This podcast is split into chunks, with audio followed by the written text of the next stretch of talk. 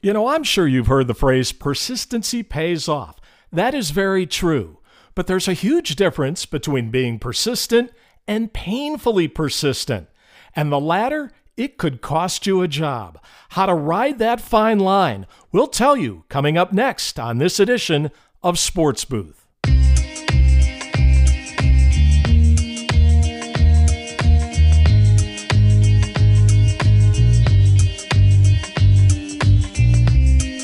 Hi, everyone, and welcome to episode 21 Being Persistent versus Being a Pain.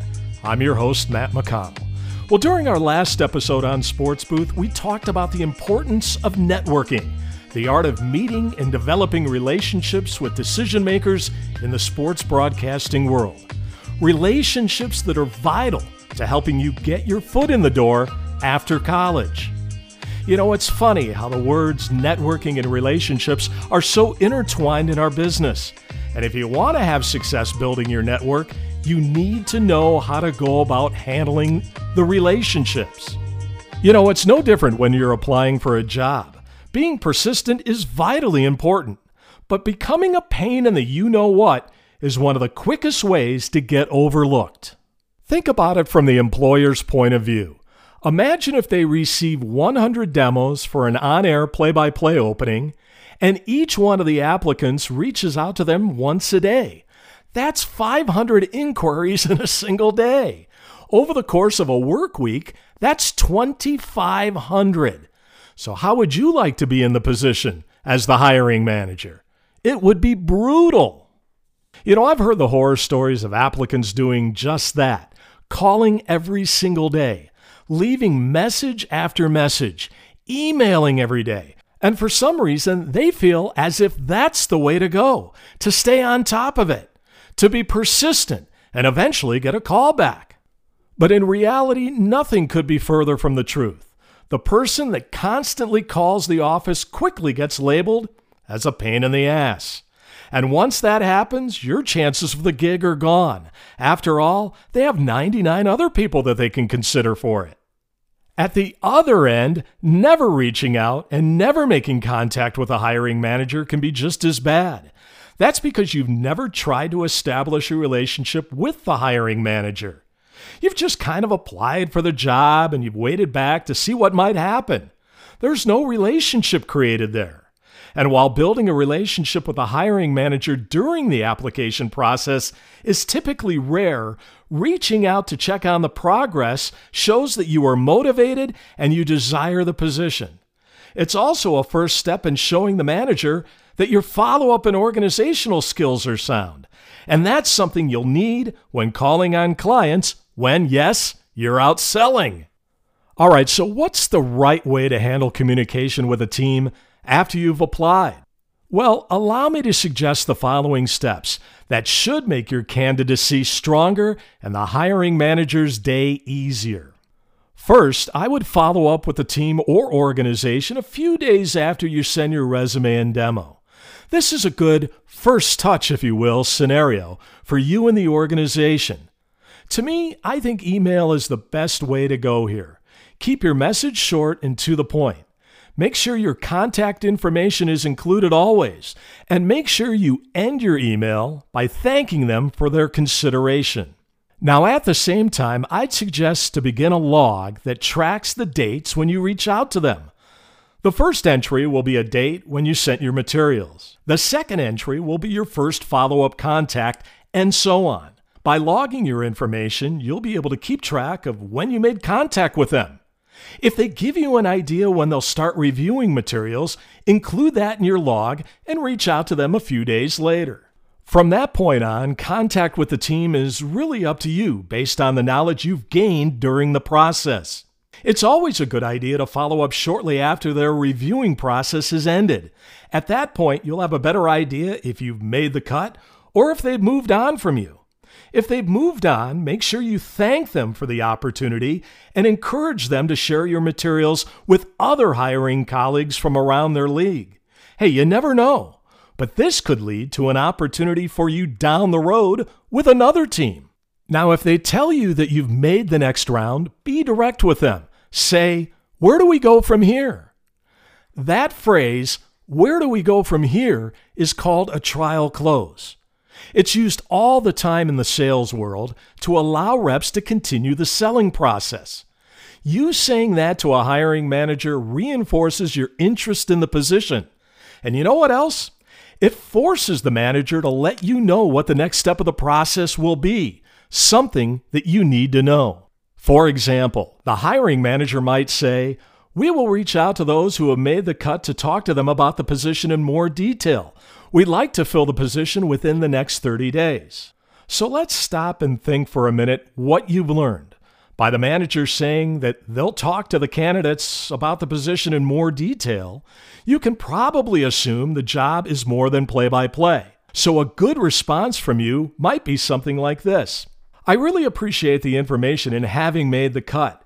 As you continue the review of my credentials, you'll see that not only have I experience in play by play, but I also have experience in sales, public relations, and planning. And I understand those areas are just as important to calling games. Are there any other materials I can provide to you to showcase my qualifications? If they say yes, then provide additional materials. If they say no, realize that that's fine as well and it's also a chance to trial close them again. Should I reach out to you for an update in about a week, or is there a better time for you? By doing this, you're persistent, yet you're not being a pain. And this reminder throughout the process start getting your materials ready. You've begun the waiting game, but that doesn't mean that you can't get all of your materials ready if need be for later in the process. Make sure you have materials that back up your claims, that you can do the work and have the experience in the areas you say you do. Start thinking about questions they might ask you should you get a formal interview. Write it down and be prepared. Be ready because you never know when you may get that call. And listen, don't get discouraged if you do all of this and the process takes longer than you anticipated. So here's what happened to me right before I graduated from Michigan State University. It was late July, and I was reading the Detroit News sports page like I did every day.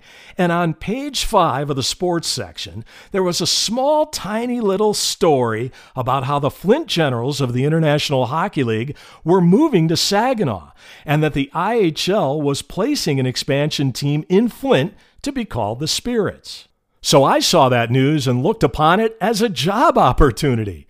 I started assembling my portfolio, which included my resume, my demo tape, and copies of stories I had written for the State News, which is the student run newspaper in East Lansing.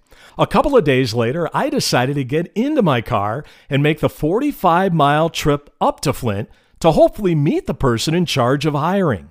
So when I arrived at the arena, the parking lot was packed. Cars were everywhere, and the lights inside the arena appeared to be fully lit. Of course, I had no idea what was going inside the 4,100 seat arena. Well, it turns out it was the team's season ticket open house party. So I walked inside and I looked around towards ice level, and the arena floor was packed with people. The turnout was great. Yet all I really cared about was making contact with the team's general manager or whoever was in charge of the hiring. So I asked, and eventually I found Carl Robertson. He was hired to run the business side of the team and would also be the hiring manager and the person in charge of hiring the team's play by play guy. When I found him on the floor, I walked right up to him and introduced myself. Hello, Mr. Robertson, I said. My name is Matt McConnell and I want to come to Flint and help the organization build their hockey team.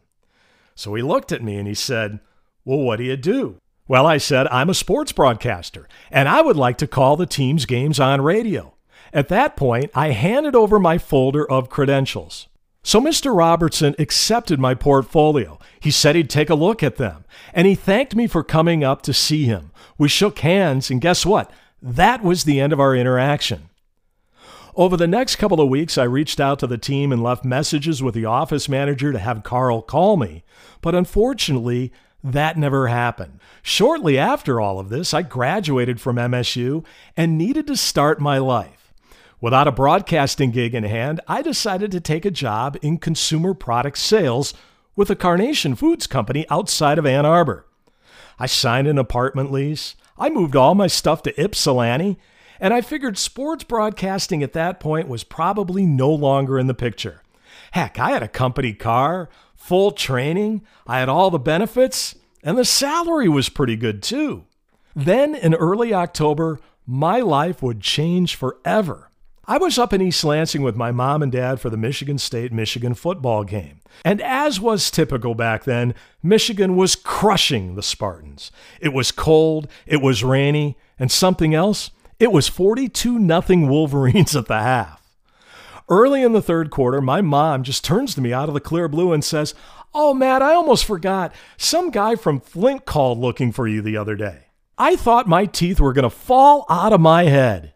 Was his name Carl Robertson? And my mom says, I can't remember. Carl who? Yeah, maybe that. Yeah, maybe his first name was Carl. I honestly can't remember, Matt. At that point, I figured it had to have been him. I mean, I didn't know anyone from Flint named Carl. And the organizations don't call you when you don't get the job. So later that night, after their three hour ride home from the game, my mom sent me the phone number. It indeed was Carl Robertson's. That was on Saturday night. I got in touch with Carl that Sunday, the very next morning. The season for the Spirits began that following Wednesday, and the first broadcast was three days later in Indianapolis. I meant I had to get out of my apartment lease, I had to quit Carnation, I had to hand in my company car and deal with the wrath of one upset district manager. And trust me, I understood. They had hired me, trained me, and I just up and left. But I told the district manager that I had to do it. I had to go chase my dream of calling games in the NHL. And you know what? Flint was the first stop along the journey. Just as a quick side note to the story, I actually used my company car to move all my stuff to Flint before quitting the job. I thought it was a pretty slick move on my part. Then, after I quit and handed it back to the company, I gathered up some final personal possessions, and yes, I hopped on the Greyhound bus for the 90 minute journey north. That Flint Spirits team finished with a record of 16 wins, 60 losses, and 6 ties, and ended up being the worst team in the history of the International Hockey League. The team hemorrhaged cash and was sold at the end of the season. All of us, as a result, were out of jobs. I briefly ended up back in sales before taking a similar position to the Flint one with the Peoria Rivermen of that same International Hockey League. You know, looking back, I should have been more persistent in trying to land the Flint gig in the first place. But as it turned out, they weren't quite ready to hire for the position when my timeline was set to be hired. Sometimes your timetable and the team's timetable just don't line up perfectly. Sometimes you need to be patient. All the time, it's best to be persistent. Just don't go over the line and become a pain. Hey, don't forget if you have any questions regarding our podcast, we'd love to hear from you. Email us at pxpquestions at gmail.com. And make sure you follow the podcast on Twitter at SportsBoothPod1. As always, thanks for listening, and we'll talk again on another edition of Sports Booth.